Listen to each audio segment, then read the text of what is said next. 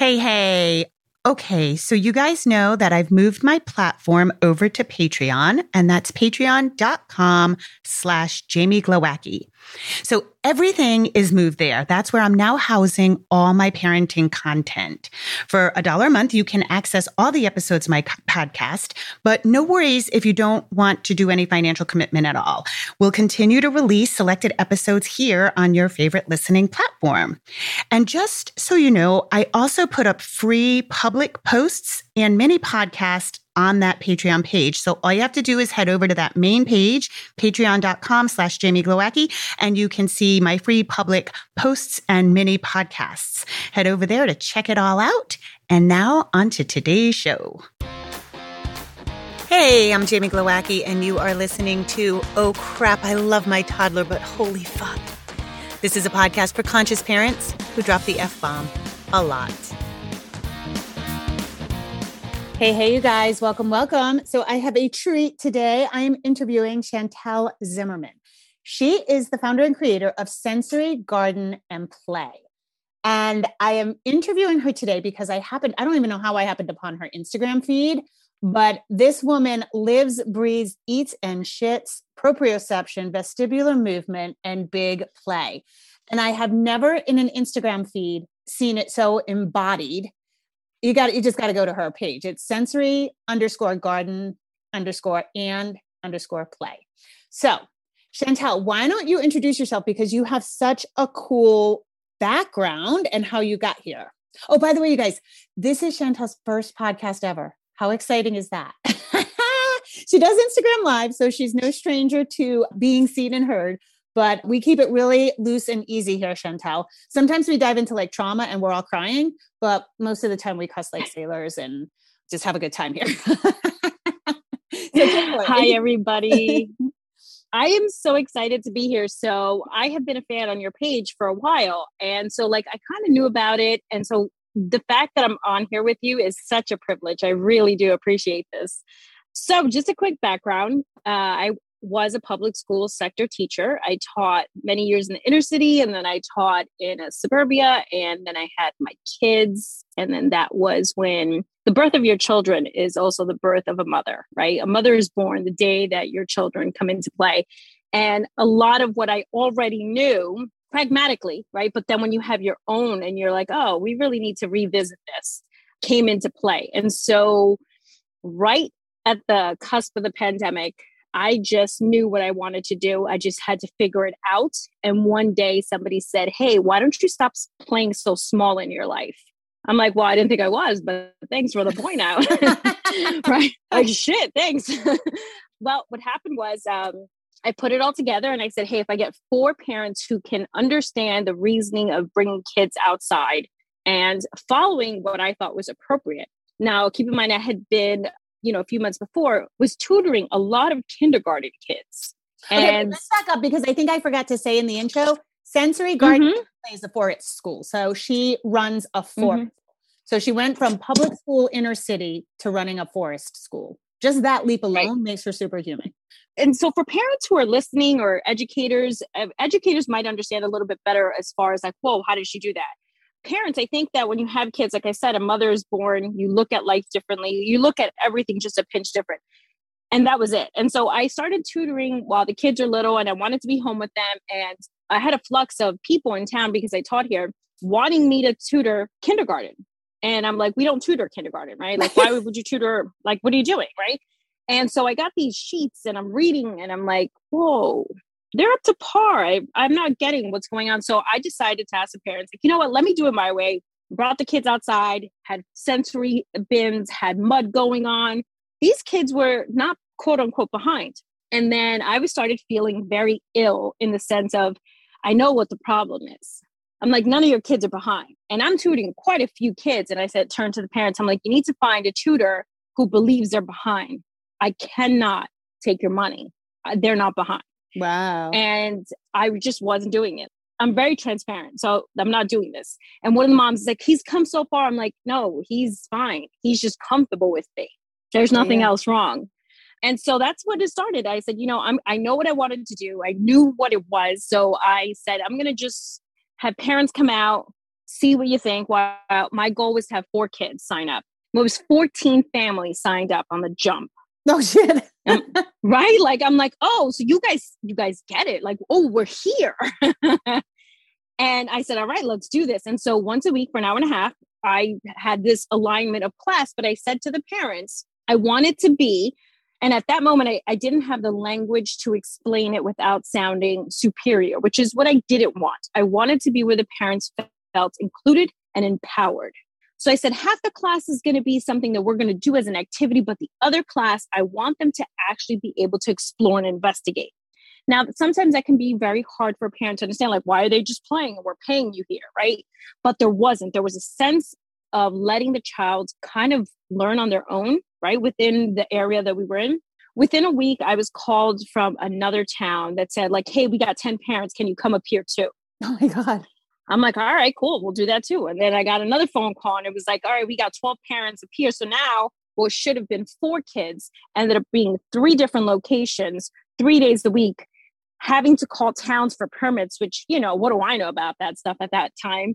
You know insurance and llcs and you're sometimes not ready but society's ready for you, so you've got to get ready. You got to get into par, yeah, or like whatever you believe, yeah. source, God, the universe. Somebody, somebody kicked you off the cliff.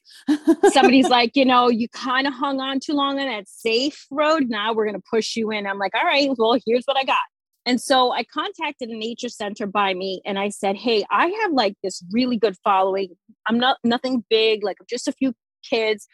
Do you think I can come up and just kind of like rent a little space and she's like, Yeah, sure. We do that with Girl Scouts and Boy Scouts. And so I hold my program at the New Weiss Center. I had to stay in one place because we were getting a little too big to be moving around so much. And so I'm, I think, going to be there two years now in September.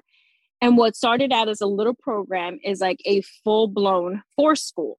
For those that don't understand, especially in the state of New Jersey, people are like, What? You started a business in the forest in New Jersey? Like, what were you thinking? Like not only that, but I'm being interviewed by a woman who made her life on crap. True. I got one better for you. this is great. I love this. so then what I decided was we're going to do this and we're going to do it the way I really want. We're going to go with this term. I'm going to explain it in our program. It's called emergent curriculum.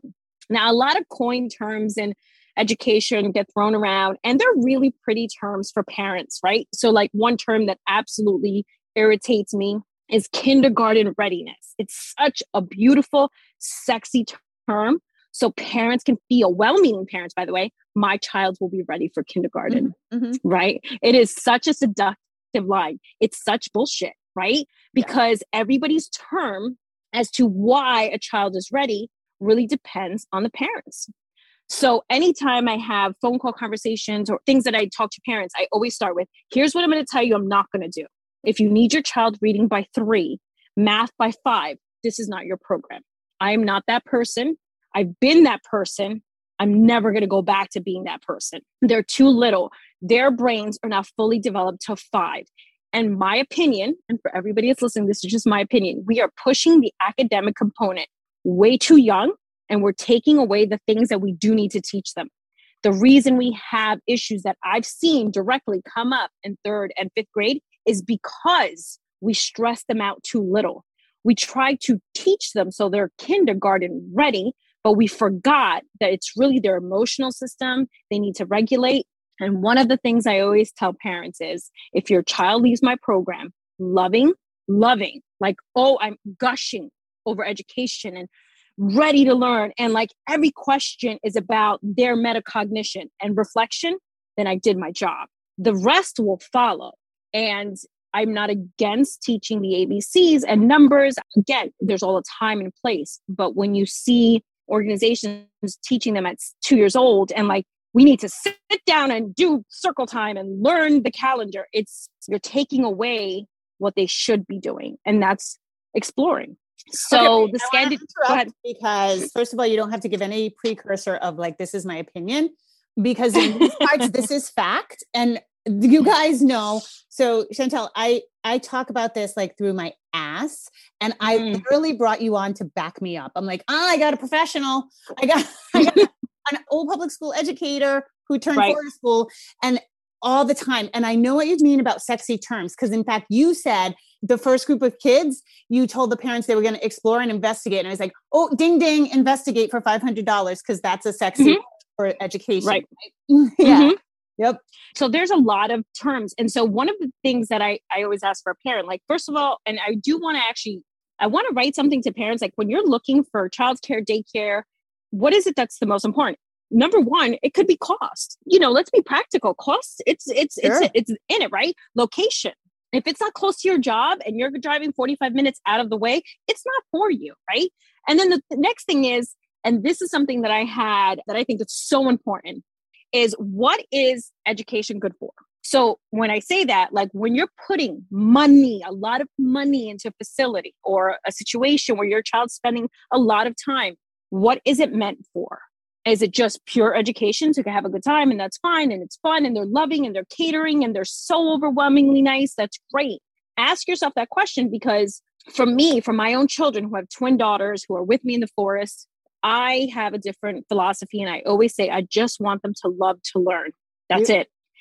And if they can do that, to me, they're going to be fine in the world because they're going to have that hunger to find things they want to learn about. From three to five, they are geniuses. They want to learn yeah. everything. We forget because we're so busy. Like, great question the other day, my daughter, why is um, the moon moving?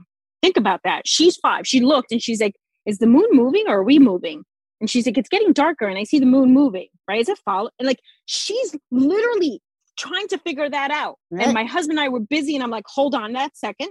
we're going to write this down. I'm going to come yeah, back to you in two minutes. Right. I don't want to miss that moment, but we had a tree situation going on and we didn't want to get hurt. So the thing is that we forget why we want them to go to school. There is something for your listeners that, um, and I will get it to you. I, I've been trying to find it. Back in the 1900s, we sent kids to go to school for the industrial area, right? And so we wanted them to be factory workers and learn and this and that, and then go and make sure that we produce. But is that our society now?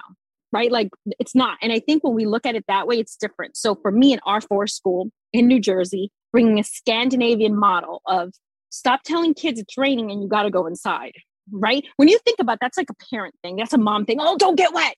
Well, why? Because we don't want to get wet. Right, right, right. Right. Kids, what we call rain day, like anytime it's raining, they come out of their cars and they're like, it's worm day. Yeah. Because they know they get to go looking for worms. Right. There's right, no right. so there's no thought of like, oh, it's raining. Oh, my hair. They have no concept of that. Also, like this was our first full winter program for us. And the kids that we thought might be a little bit like, hey, I'm not sure. We had talked to parents like, let's get them the appropriate gear, right? Let's make sure that they're ready we had a very mild winter in New Jersey, but it was probably the best winter I ever had because we didn't shield ourselves away from the cold. Yeah, we went yeah. into it. Yeah, yeah. Right? So there is a there is a wonderful video I put up, and you know how Instagram is. If you have like, it has to be exciting. If not, they flip over your stuff. I could have put a great audio. I didn't want to. I wanted people to hear the squeaks and the giggles that they made the seesaw in the middle of the forest. It was raining and hailing, and we're giggling. Why? Because we didn't run from it. This one little girl said, I want to know what it feels like. She was new to the program. Yeah, yeah. Think about that comment. I want to know what that feels like. Because yeah, most times amazing. they tell kids, right, to go inside. So I think for the people who are listening and the audience, I think it just comes down to we got to go down to basics. Like get them outside, especially under five. They will find things to do out there. And, oh, and, they're and, so curious, but also like it, you know, you had mentioned like some of the problems you see in third and fifth grade directly relate. It's not just mm-hmm. that their love of learning. Now, by the way, I'm a homeschooler. I've homeschooled yeah. since the beginning and we have largely unschooled. So you're definitely barking up the right tree here. mm-hmm. Is that the right? Yeah, barking up the right tree. No, no. And I, you know what? And that's the other thing. Then you can actually bring your insight to one of the things I love to do because this program's during the day, some of it falls under camp, is that we get to bridge homeschool, unschool, and public. Yeah, right. Because yeah. there's some good things about public that, you know, like not for nothing, the library, the librarian at schools. Yeah. You got to bring them coffee, even though you're not in the school system, you know she's a good source. So what you want to do is kind of bridge the fact, and it's not there right now, right? We know that because of the pandemic, people have decided I'm going to unschool, homeschool, whatever the case is. The beauty that came from COVID, and this is again my opinion, is that we are challenging the system. I'm not saying teachers, we are questioning the system. Well meaning parents who trust the system are saying, hey, wait a minute, my child's less stressed being home, or hey, my child's really upset being home. They're tapping into sections of their own child and realizing, hmm, you know, I'm not quite sure about this. Because I always say, like, you know, you're cooking something, you'll taste it and go, this needs salt, this doesn't. But when you send your child away, sometimes you don't know what's going on. You can't taste like what's happening. So checking in, I think is important. And we're realizing to the core that the system, not educators, right? the system, there's some flaws in it. And so, like, I'll give you a great example. My kids are going, supposed to be going to kindergarten this year. And I made that decision of, you know, this is not going to be for us. They're in the forest. I have wanted this for them, right? I wanted them to learn to play and, and just to figure life out on their terms, not on these standards. And so I get a lot of heat, even though I have a program running over 10 years of experience teaching. People don't get the unknown. So I always say, like, hey, what's good for you is good for you. What's good for me is good for me. Right. I'm not going to talk to you about my decision because clearly you're upset by it. That's your problem, not mine. Right. Think about that. So well, you've and I done also it. Think you with the pandemic, it drove me crazy. Yeah. And I think, I mean, the system's broken. I think everybody knows that. But what I see is like, you know, if you are in a position where you can't homeschool or you really don't want to, you know, you had a kid mm-hmm. without, you know, homeschooling is a lifestyle. Mm-hmm. It's like saying, well, you mm-hmm. should be a hippie. You can't tell somebody how to how to have a lifestyle. But right. you know, the system is definitely I think we all know it's broken, but then people get stuck on a, a path. And I said, once you're in the schooling system, you get on a treadmill. It may be low grade, it may be sprinting, but you're going to mm-hmm. stay on mm-hmm. that treadmill. And one thing that amazed me, you know, COVID, of course, changed everything. But when the pandemic started, one thing that amazed me was the immediate, like the kids are falling behind. And I was like, the entire fucking planet has this thing. There is no longer mm-hmm. any be. How can you be behind? Like, even if your 18 year old is only learning their alphabet, if the rest of the 18 year olds are learning their alphabet, then nobody's behind. So it's this like, it's the race. And that's what scares the hell out of parents. It's not necessarily even the unknown, is like, but what if? What if I fuck it up? What if my kid doesn't learn what they have to learn? And so, what I concentrate on is that you cannot ask a three year old to sit still if a three year old is not out in your garden lifting heavy logs, like I see on your Instagram page, because they're not building the muscles needed to sit. You cannot okay. ask a three year old to hold a pencil if they haven't used tape and scissors because they don't have the musculature, you know? So, this whole idea. It drives me freaking. I can't. You just hit a, you just hit a string. So I have a huge issue with learning how to write very early. I can tell you if I could do a TED talk, it would be on that. Like it, it it's yep. it's I can't. So I tell parents all the time, even with mine, mine are now five, and we play with Play-Doh and beans before we do any writing. This is like at home, like, hey, you're having breakfast, here's a piece of Play-Doh, here, beans, and you know, you'll do your letters after. I could care less about the letters, right? And it's more of I want them to, first of all, they were premature. I've never had a developmental issue, but I was very conscious of looking at things that might come up, right? So for me, like their muscle movements are super important. I constantly watch that. I have kids that because we have this milestone of like, hey, you got to crawl at this age, you got to walk at this age. We have kids that can't sit properly, right? Because parents wanted them to walk first, not realizing that crawling is such a huge gross motor skill. And I'm uh, sure seen goes, CDC just took it off the milestones, right? Don't get me started. uh, don't get don't we don't want to go into hours on this. your audience will be like, I can't stand her anymore. She's going on for too long. what the hell? Um, right. So one of the things that I think is important is let's get away from sitting. No child should be sitting for more than like four minutes. My daughters, if I had to put them in preschool right now, my one daughter would probably like go into depression because she just doesn't sit. Like she just, I've never made her sit, so she doesn't have to sit. She is an exploratory child. She uses her vestibular system constantly. And one of the things that, again, and this is something we would want to talk about, is called risk and play.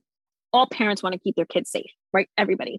And so when we think risk, we think, you know, tools. And what we don't realize it could be height, it could be speed, it could also be lifting heavy objects. If you watch a child naturally, most times all they want to do is climb, right? My husband, most dads will turn around and go, oh, be careful. And I'm like, stop telling her to be careful and start telling her to assess the situation. Mm-hmm. And then we talk about what assessing looks like, not just, hey, here's a big word and come on. So we always say, like, uh, when we're on, yesterday we had a great hike, and I said to her, You're going up. If you go up, you got to come down on your own. That doesn't mean if she's crying, I'm going to leave her there, right? But the rule is not to climb something you can't come down. So she assesses it. Danica is very good at that. She gets on top and she looks at me and says, I did this by myself. And I said, Yes. She goes, I'm going to get halfway down, but I might need you. And I'm like, You let me know. She goes, There's a big rock. She's walking herself through this. And I'm like, I'm right here. She didn't need my help. She assessed the risk on her own because well meaning parents in playgrounds are constantly saying, Watch out, don't get hurt, don't do this, be nice. So yeah. then here's for all the listeners out there, if you tag me in this, I would love it. When your child's going up the slide, can you tell them to stop? Let them go. Stop telling them to stop. They they need to use that. And so their way of using that is to climb up the goddamn slide. Please let them. Please, please. Chantel, unfortunately, I, I think my whole audience is saying right now, how did you find your clone? Because like when I tell you, like going up the slide is like my mantra. I'm like, let them go. Let I have parents. Go. Like, I have worked with families recently who like educate other parents now. They're like, well, your kid's going up the side. And she's like, no, yours should too. It's really good for their vestibular right. proprioception. Yes. so she educates everybody. But I want to take a second because I just had a question on Patreon about a little girl who fell and got hurt. And the mom said, how can I reinstall her bravery? And I think what you just said was really interesting, which is, and it was kind of going to be my answer in a Q&A podcast, but I'll answer it with you, is assess the situation. You teach a child, well, what would you do next? You know, look around is, you know, and I have in my book, I got a quote from the Backwoods Mama. She has that great mm-hmm. list that's floating around the internet that is things to say instead of be careful, you know.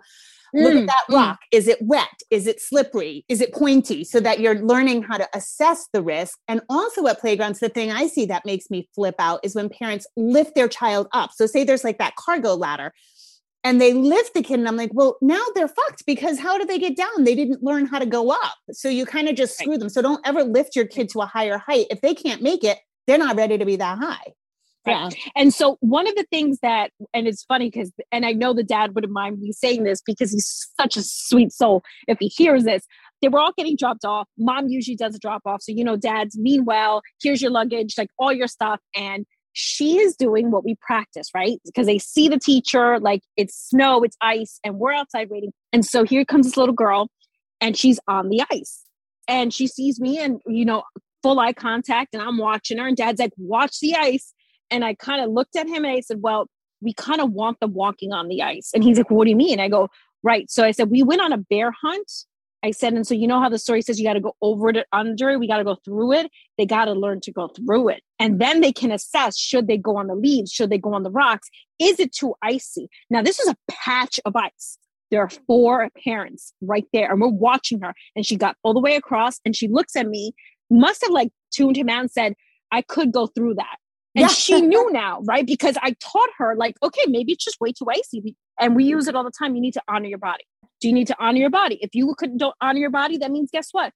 You honor who you are. My one daughter is not as brave, and she'll say all the time, I'm honoring my body. I just can't. So when you allow a child to use the terminology of I'm going to honor my body, let's assess the risk. You're not sending your kid on a mountain and going, see you when you get back.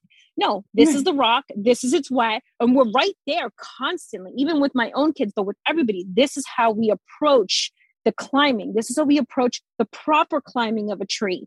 Also, if a child says, Hey, this is a tree that we shouldn't be climbing, right? So, this is a great example of being in the forest because sometimes people think we just let them run with the wolves, right? That's a whole other story. But um, she said, Only on a this tree, moon, right? right? Yeah, no, yeah, only on that. so she says, uh, Hey, mom, this tree we can't climb. I didn't say a word. I said, Well, why? She goes, Something's wrong. So I'm like, What's wrong? She goes, Something's eating this tree. It's probably not safe to climb. This was when she was four right? She saw so much bark being pulled off that she's like, no, because the branches can fall on us. And they all just took suit and walked away. So when you think of that kind of thinking, like they're already assessing risk enough to keep themselves safe. Mm-hmm. I didn't mm-hmm. say a word. Right. Yeah. And so we take this opportunity away from them constantly. Well meaning parents do it because they want to keep their kids safe. But I'm going to tell you what was said to me. Do you want to teach your kid helplessness? And when my kids were little, they were twins and they were born very, very early. And I'm like, what do you mean? And she's like, well, if you keep doing this, you're going to teach him helplessness. Now, if you know my personality, I'm like, oh no, no, we, we don't do that here. I'm like, ah.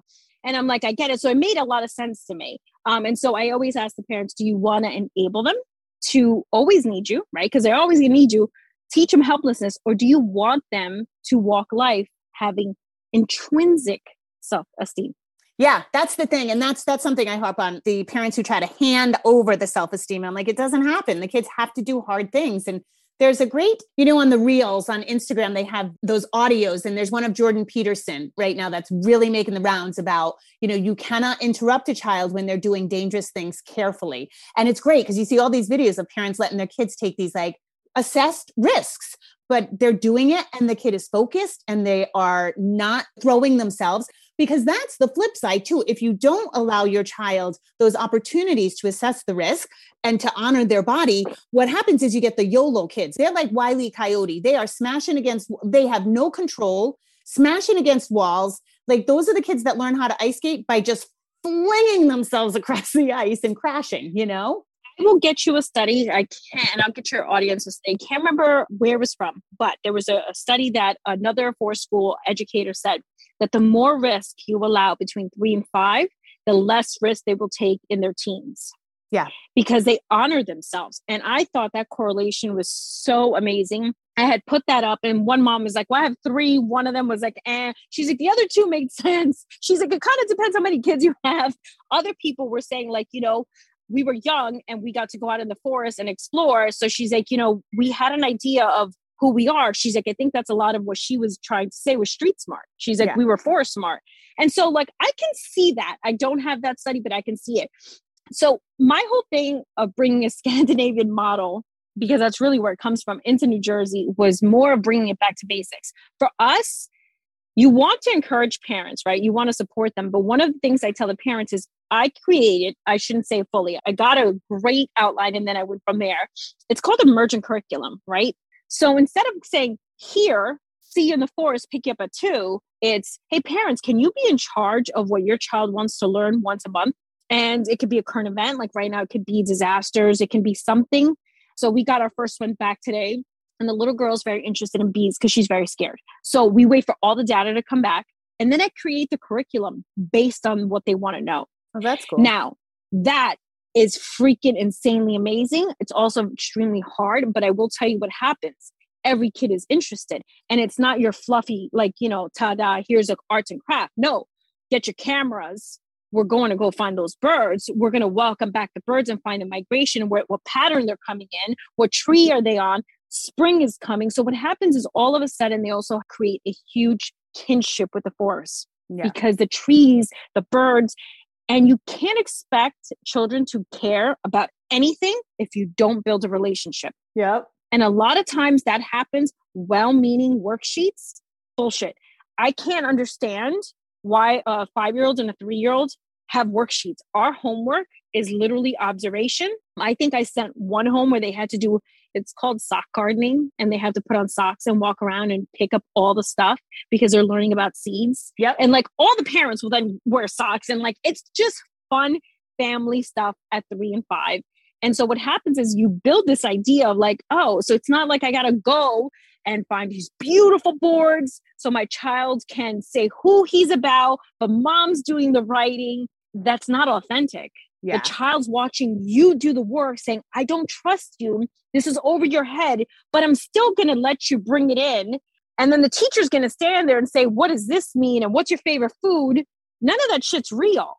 And well, you're telling you know, that like child. It, it separates. One of the things I knew, it's one of the reasons I took my child out of the public school system was because he very early on was like, That's work. This is fun period. So like even if i tried to like hey you want to go to a museum? You know and one of the things i'm sure you know as an educator and i just was talking to a client about this any mom who tries to educate her child puts on a teacher voice and immediately your kid's going to tune you out like immediately. So like for me education happens the most in the car when it's like hey mom where do you think our soul goes? And that shit always goes down in the car when i don't have google mm-hmm. handy i have no resources and i'm like all right let's think about this and so it very quickly takes that love of learning. School is this place, and then fun is this place. And I always tell parents, like, especially parents who might be interested in homeschooling after. I mean, we're all homeschooling zero to five, you know. But one of the things is like think about you like when you're scrolling and you start going down rabbit holes and you think, oh my God, look at this woman does a forest school. What the hell's a forest school? You jump on the computer, you look up forest schools. Holy shit, it originated in Scandinavia. What's our policy? How scan you end up down this huge rabbit hole mm-hmm. just because you were interested. And so the biggest scam going on is that English, math, science, they're all separate and they're all 50 minutes. And when the bell goes off, I can also tell my Rhode Island accent's coming out thick because of your New Jersey accent. So, so we, we should have like should we have like horns or like some kind of confetti the next time I do this with you. So like every time you do say something good, I'll like throw confetti or like some kind of bell whistle. yeah, like it all. Um, you may not listen to my whole podcast. I have one um in season one that is this is how we homeschool and how my kid went off on Jurassic Park, and it ended up worth of like six months of quote unquote curriculum because he got so interested and We ended up doing like AP biology and he was 11 because of Jurassic Park, you know? So I think that's it. And parents just get super locked into this, these standards that are unrealistic. I'm furious about kindergarten. And during the pandemic, what was happening is poor kids, their first school experience was Zoom meetings. And then they were making these kids stay on for six hours. Kindergarten is not six hours of sit down work. Even in the so people don't people don't realize like and, and I, I do want to say it and I don't. So I'm kind of teetering on like how to explain to parents that when a very well-meaning teacher has 27 kids, she has to figure it out, right? So like this is not a knock on teachers, but really like my homeschooling endeavor of let's just say academics is 5 minutes because they're learning their alphabets and like that's it. After that, we're learning about life. And right. so I don't push that as a that's more important. In the forest, I always get, well, are they learning? And I'm like, if your three year old is coming home with the word camouflage, they're learning. All our children have to measure because we have a garden. So if your four year old's measuring in inches in real life, and it's not these just department kind of settings, they're learning not only real skills, but they're learning their math and language all in one shot. And it's very hard. So we have the stream where, where I work. And what we do is we try to incorporate math as much as we can there. And so we'll uh, have these recipes out. And we call the older kids bigs. Our six can read a little bit. It'll say one big scoop, one big cup. And they have to make these mud pies. And then we have to see who decorates these mud pies better. And this whole time, there's not one teacher going, You're doing this right. Here's a sticker. You're doing this great. They don't give a shit what we're saying because they can read. The smaller kids are helping. The older kids are six years old feel so empowered they can read. They're reading it to the little ones. The little ones are going, I got this. I'll bring the cup. Yeah, yeah. Because it's tactile, right? So like it's not that bullshit of like, let's bring out, you know, this little stamp. Yeah. And then you stamp it once. Well, no. not only that, but the intrinsic pride that the bigs feel. Now the littles are more inclined. I want to read. I want to read. I want to read because they see what the bigs have. That my son had that going right. on with tying shoes. Like he could tie his shoes before everybody. So then it's like, and that was his kindergarten teacher. She fostered this competition because then everybody wanted to be a shoe tire, you know? Right. Yeah, no, it's so funny too, because you had brought up gear before and what education means. And I remember my son went to a, a really cool preschool that was kind of Montessori Waldorfy and philosophy. Mm-hmm. And it was really cool they didn't do anything. The kids were learning. They had tape available. They had so much stuff, and it was mixed ages. But they taught the kids how to put on their winter gear. And I was like, that is three year old fucking education. You know what? In a literate society, your kid is going to read, your kid is going to learn numbers. Like that's going to happen. And that Teaching will my happen. kid to turn his mittens in the right side out so they dry. Thank you. or here's a better thought. Why do we, and this is just because we have them in the forest. Like our kids can start a fire with us. Not only start a fire, but then realize like, oh, it's wet. We have these like we taught them how to make these like sticks, and then like everybody puts their mittens close to the fire so we can dry them because they need to keep dry. Right? It sounds so silly, but a, a three year old who's like, oh, my mittens are dry. We gotta flip them upside down. We need a Y stick. And he's gonna go hunt for a Y stick to make sure that it's there. Like he's three, like that's what he needs to be doing. And I think, from my opinion, there has to be a beautiful blend between life skills, social, and emotional well being. Our kids do daily mantras. Their homework every single day is to ask their parents or someone in their home how their heart is and to listen. And they got to come back and kind of tell us. And so the next day, when I ask them, How is your heart? How is your parents' heart? I've had parents text me back and say, they asked me, and I don't know if I've ever known how my heart feels. And I'm like, well, you better find out because he's going to ask you or she's going to ask you every single day. Well, you know, that is so, their. Yeah. And now they're teaching like empathy classes in school. And I'm like, um, no, we can't really teach empathy in a classroom like that. Like, right. So what happens is we get away from the actual, and this is just, again, I will state this, my opinion, we cannot teach empathy. We cannot teach a social communication, a dialogue if we don't have it, if we're constantly shoving them into a very busy life with busy things in front of them because you're taking that away from them. So, a good example my daughter is an empathic child. And so the other day she saw it in my face. My dog, if you know my dog, I love my dog. She's just a nut. And so I'm like, she's going to get sick. Right. And she looked at me, she put her hand around me. She's like, how is your heart? You seem upset. She's five. Yeah, I didn't yeah. say anything. She could just see on my face, right? And I said, Well, how do you can tell? She goes, Because remember what you said? It's sometimes you can't ask. And no, sometimes you could just see. And I'm like, Right. So uh, we are forgetting that, especially when kids were masked up. Yeah. Right. So now kids are going to have a hard time understanding emotional expression. That was always a huge issue with me because when they're little, that's how they get it. And if anybody is going to say no, well, then how did your kid learn how to smile when they were three months old? Because you were cooing at them and you were smiling, right? So that's Again, the same another approach. podcast where we could go off. Dude, we can go off forever. this you may be my Instagram best friend. Like this may be something. So yeah, so it's again all well-meaning parents that are being shoved this like I would say mainstream thinking, but really parents sit for yourself for a minute. Ask yourself like, what do you need? And then when you can answer that, then you can say, what does my child need? Right? Because sometimes when you're too tired, you can't figure it out. With kids, it's the same thing how is their heart? Like, how are they feeling? Not, they're just tired. Because that's that bullshit we tell everybody. Like when you ask another mom how they're doing, what does another mom say? I'm good. I'm just tired. Okay. That's bullshit. That's just that's just yeah, right. I'm fine. Everything's good. Just busy. It's rhetoric, right? But we're teaching our kids that, and in this system of education, it's the same thing. So when great example, I am a huge fan, huge of big loose play, small loose play. Small, I mean, sometimes I'll come up with like beans, seeds, yeah. the smaller the better motor skills. That's the stuff that I focus on. Big loose play. If I have a child who has a high energy, sometimes, again, most people would think to run them out. Sometimes running out a child like that doesn't work. You have to see, right? You have to gauge it. Everybody knows the kid they have.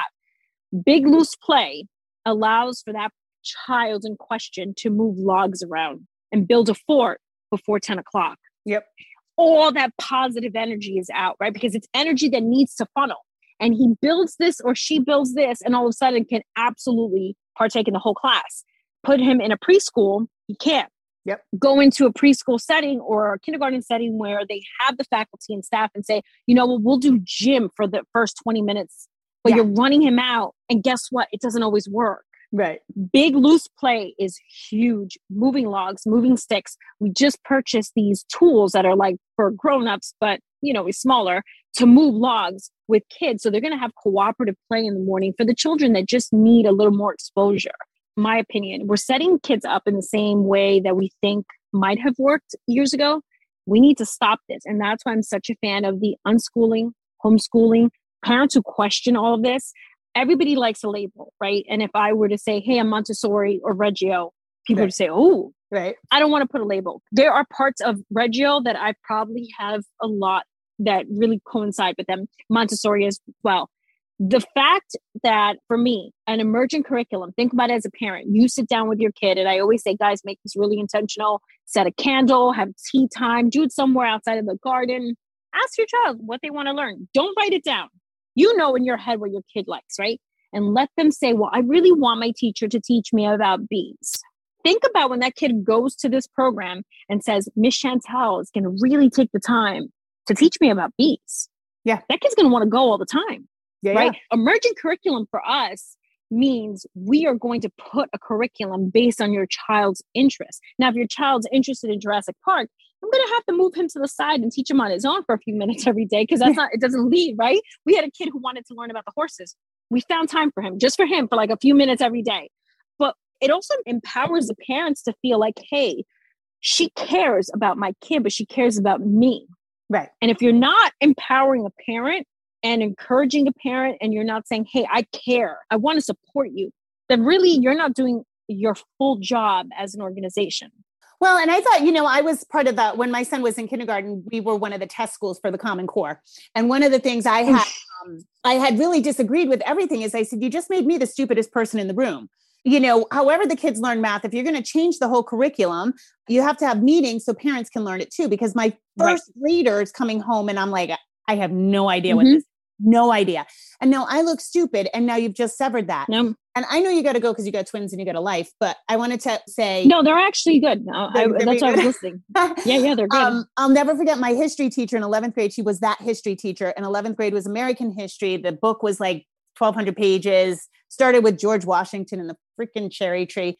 And she was like, I swear to God, she said, literally, fuck this. She was like, You guys were born in 1968. You were born right. in the Vietnam War. You don't know that, but there was a collective right. vibe in this country. You go home and you ask your parents. So listen to this. My parents right. had been sitting on not only scrapbooks, my stepdad was in Vietnam. You know how we used to send mixtapes?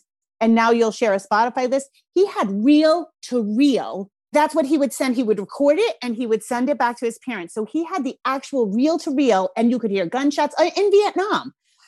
He was a vet. They never discussed him coming home, right? So he starts crying, telling me the whole story. I had no idea my parents were sitting on this. This was, but now think about that. That is real, genuine freaking learning, right? Not only that, so do I, I remember everything we learned, but my parent, it was the first time as a teenager we got along. My parents couldn't wait for me to get home. I couldn't right. wait to ask them the questions. And for the first time ever, we were like, bonded you know because we had that right. terrible teenage years and uh it was unbelievable and i've always looked at that like it's not just parent involvement like make your kid do the no. homework it's like right. really even if your kid is in school like can you be more involved in the questions you ask or what you do in your off time so i think that's why and i know that i get a lot of flack from uh, and then it's not black. I should say like Chantel, like that's a lot of work. And I'm like, right. But the week before, like we launch on the 15th, will be our spring session. And like for the next four days, I am going through grid sections of like every kid and what they want to learn and pulling the information that's age appropriate and like motor skills, fine motor skills. How do I tie this into the emotional component? For us, meditation is like huge. If somebody says my kid can't meditate, send them to me.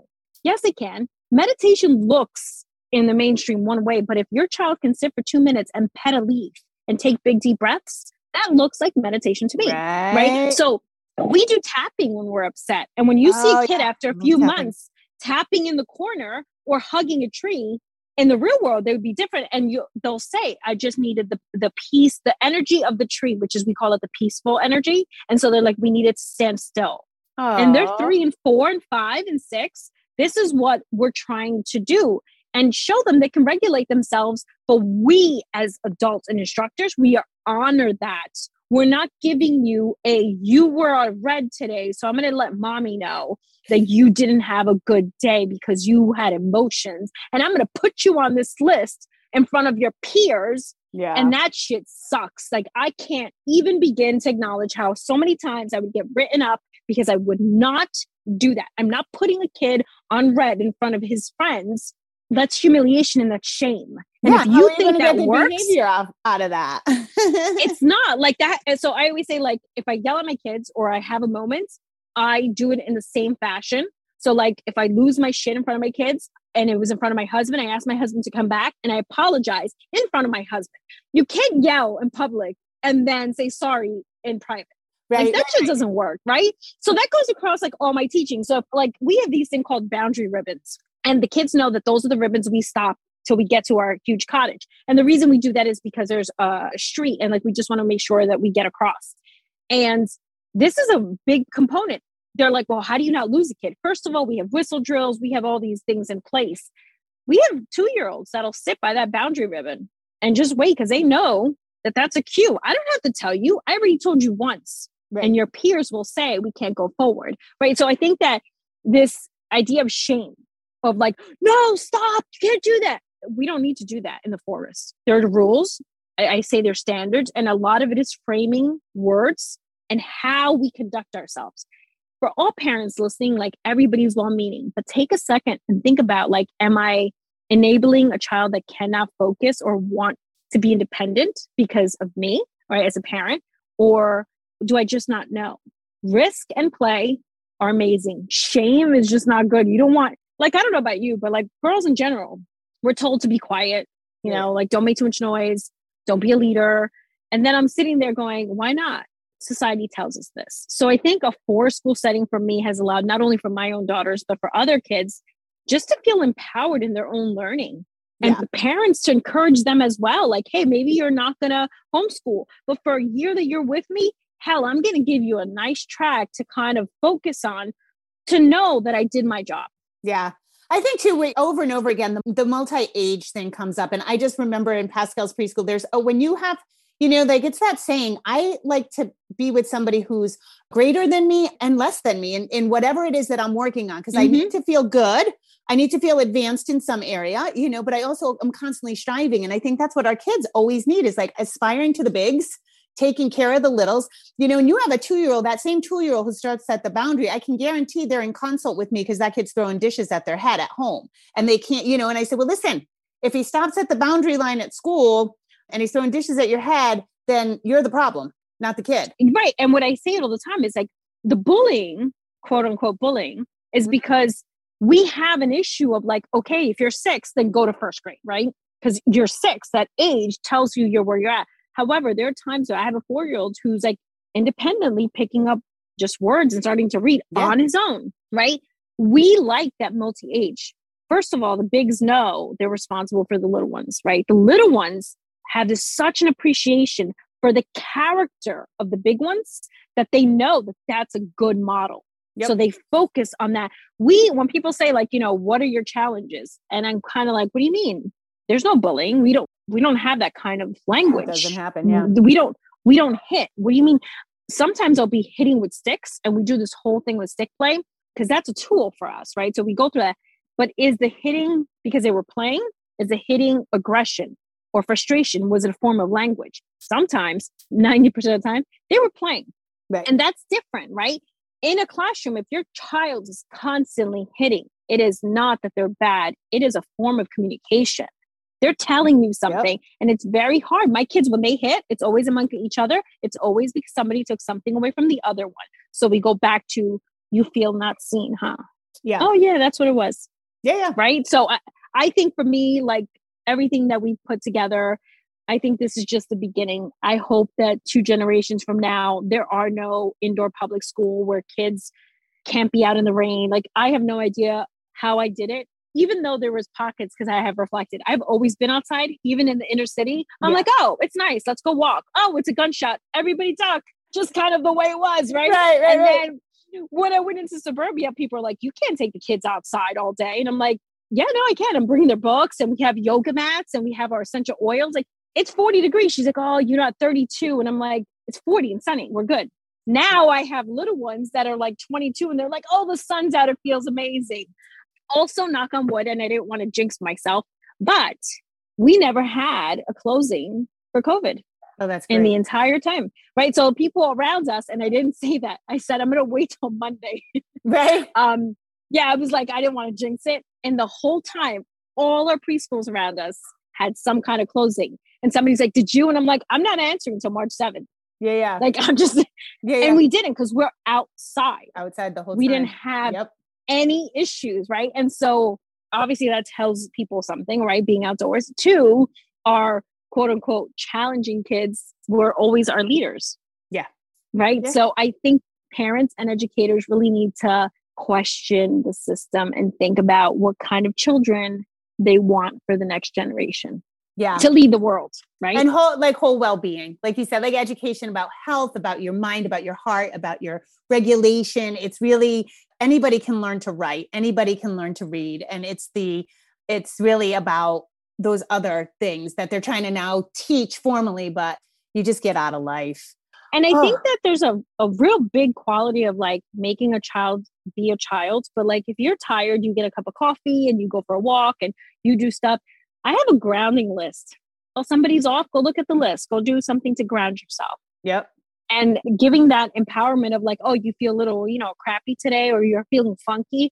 Okay, well, maybe go for a forest bathing walk, take off your shoes, and we have a corner. for those parents. This is a very clean, there's no glass, and they walk on the leaves. Oh, that's and so or in the mud and say, you know, I just needed those few minutes. And really few minutes were like 10 minutes, five minutes. And the kid comes back and is perfectly fine. Oh, you sound like heaven on earth. Everybody's gonna be like, "Can you come start a school in my house, in my land?" I wish, I wish. all right. Well, what you need to do next is you need to write all this shit down, not just your emerging curriculum, but how you do the LLC. You need to copyright it, and then you need to sell that to everybody so they can start their little four-person forest schools that take off I into like wish. three counties. Oh, Chantel, this has been great. You guys, where can everybody find you besides your Instagram, which again, that's sensory underscore garden underscore and underscore play. Yes. Uh, our website is up right now. It's www.sensorygardenandplay.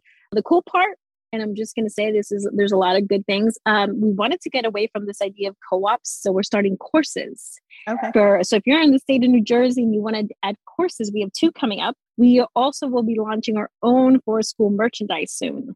Oh. Uh, because yeah, because my, my whole thing is like I keep sending people this business, and then when I get these great discount codes, and like some they're two good organizations that we work with, but some of the stuff is a little like eh, like I don't buy it. I tell you, like I'm not gonna if I don't purchase it, you're not gonna right. do right. it either.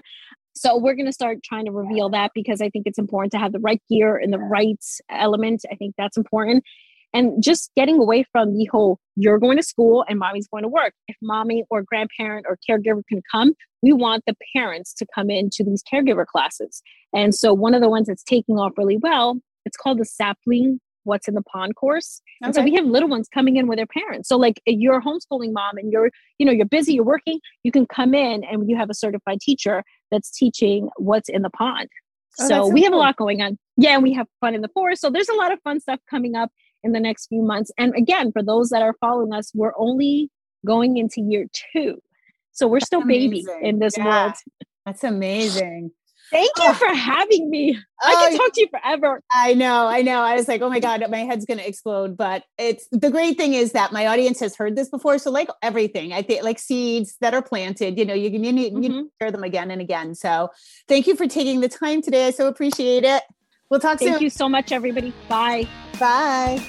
Okay, bye everyone. Just a reminder if you need additional resources, I have Oh Crap Potty Training. I have Oh Crap, I have a toddler. Those books are available everywhere you want to find a book. you can also go to my website, jamieglowacki.com, where you can book private sessions with me, buy any of my courses. Those are really geared towards potty training help. And also, I'm on Instagram. I'm not on Facebook anymore, and I'm not on Twitter. I'm on Instagram, jamie.glowacki, and I do a lot of lives and uh, usually posting a lot of good information. So, those are extra resources for you. And as always, rock on. Have an awesome day.